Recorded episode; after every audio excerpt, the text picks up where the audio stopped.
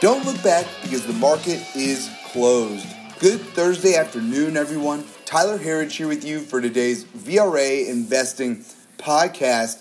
It was a strong day for our markets today. The S&P 500 hit another new all-time high today.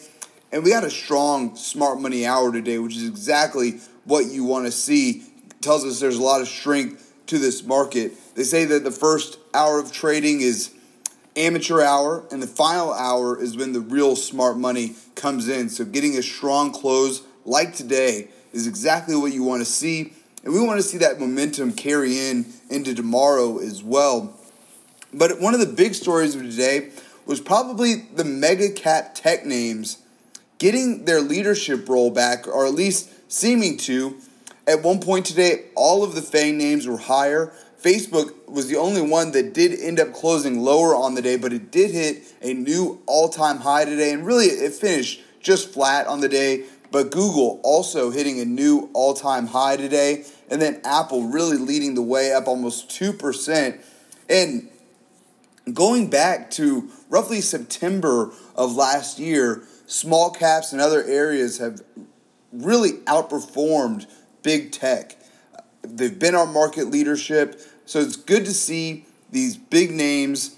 They make up so much of our major indexes that the rest of the market could really take a pause. And as long as these mega cap tech names keep rallying, then our markets are going to continue hitting new all-time highs. But outside of those reasons, we see mega cap getting its footing back as an incredibly bullish tell for our markets. Like I said, we've seen we've seen growth names leading the way a lot. So to see large cap and then small caps were our runners up today, seeing both of those taking charge and getting back to leading the way is a strong sign. We think that Apple, it's at 130 right now, the all-time high of 144. This is the move that could take it back to those new all-time high levels here as well. Amazon hasn't hit an all-time high since the beginning of September either. So it's about time for them to see that rotation back into these mega cap value names.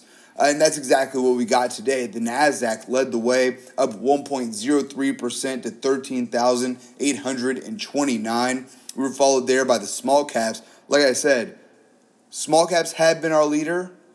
We want to see tech and the small caps leading the way. We'd love to see that bull market. So small caps up today 0.88% to 2,242. And then next up, the S&P 500 hitting a new all-time high today, up 0.4% to 4,097. And lastly on the day, the Dow, in and out of positive territory for a big part of today, finishing up just under 0.2% to 33,503. And like I said, the strong close that we got today, exactly what we want to see. And today we also got the most recent AAII, so that's the Investor Sentiment Survey, coming back with its highest levels of bullishness since November 11th of last year at a 56.9. So seeing that and how we always talk here about when we get that excessive bullishness in our market can often mark signs of a top, I went back and ran the numbers since November 11th of last year. Since then, all of our major indexes are higher, and not just by a little, by a lot. Check this out. Russell 2000 since November 11th has led the way, up almost 30% since November 11th. Pretty incredible move there. All of our major indexes significantly higher, though. The NASDAQ up over 17%, the S&P up over 14%, and the Dow up over 13%. So no concerns here just yet about the AAII sentiment survey getting to these levels. It really need to be in about the 70 level for us to start to get concerned. And then on that same note, we'll take a look at the fear and greed, which another big sentiment indicator here is just at a 62 right now. Yes, that is some greed, but it's far from extreme greed. We've seen it in the 90s before we got to a market top. So at this level here, it does not have us worried. something that we're certainly keeping an eye on, why we're talking about it here today. But again, not something we see as a major sign of trouble here for our markets. And then one other factor that we've been talking about here as well, earnings season. We're just entering. We're not even warming up for earnings season yet. That happens next week. Q1 earnings, we think we're going to get fantastic numbers here, especially on the year-over-year basis. Q1 last year, the tail end of it was when coronavirus and Sandy really began. So it did affect Q1 earnings. So we're going to get strong earnings reports here, and then we're going to get even better Q2 earnings at the end of this quarter. But next week really kicks it off. We got the big banks earnings next week. And again, this is just barely warming up. We have 23 companies scheduled to report next week.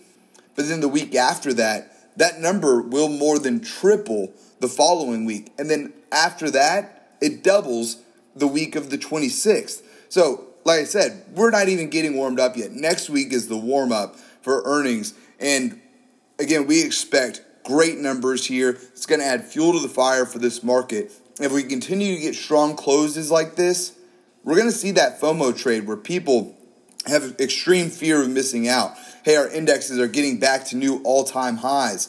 Why am I not more invested in this market? Which just another factor adding fuel to the fire there for not only our markets, but our favorite stocks as well.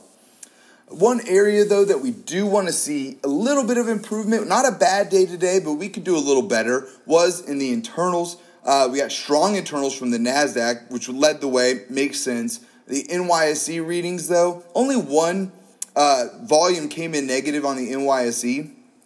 But on a day like today, where the Dow was down for a good part of the session, not bad readings at all.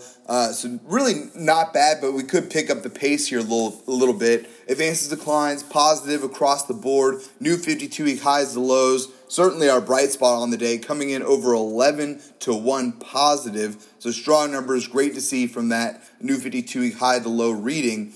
And then lastly, like I mentioned, NYSE volume did come in negative, really flat on the day. Just barely negative at all. And then the NASDAQ coming in almost 2.5-1 positive. So good numbers from the NASDAQ today.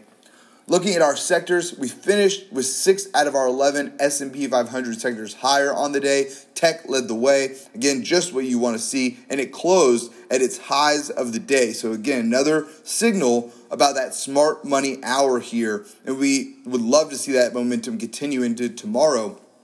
But the semis also really leading the way here, right up just about the same amount as tech and right up against their all-time high right now, also up 1.4% on the day today. We were followed there by consumer discretionary, which also hit a new all-time high today. After that, it was industrials, materials, healthcare, and consumer staples. Our laggards on the day were energy, which I'll get to here more in a second. Oil was higher on the day today, just slightly though. It's basically flat right now. We're followed there by real estate, utilities, communication services, and financials. We expect the financials, we're really pretty flat on the financials, down just 0.01%. We expect them to have a big week next week as the big banks report their earnings. And finally for today, our VRA commodity watch. Gold now up just under 1% on the day, 0.91% to $1,757 an ounce.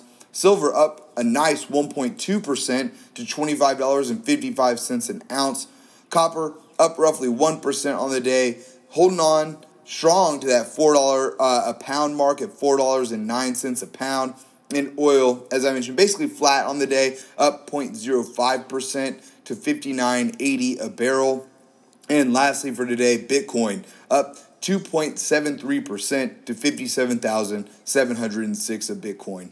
Folks, that's all that we have time for here today. Please be sure to subscribe to receive our VRA podcast every day at the market close. You can sign up at VRAinsider.com. Click the podcast link at the top, and we'd love to have you with us. Thanks again for tuning in. Until next time, we'll see you back here tomorrow for the close.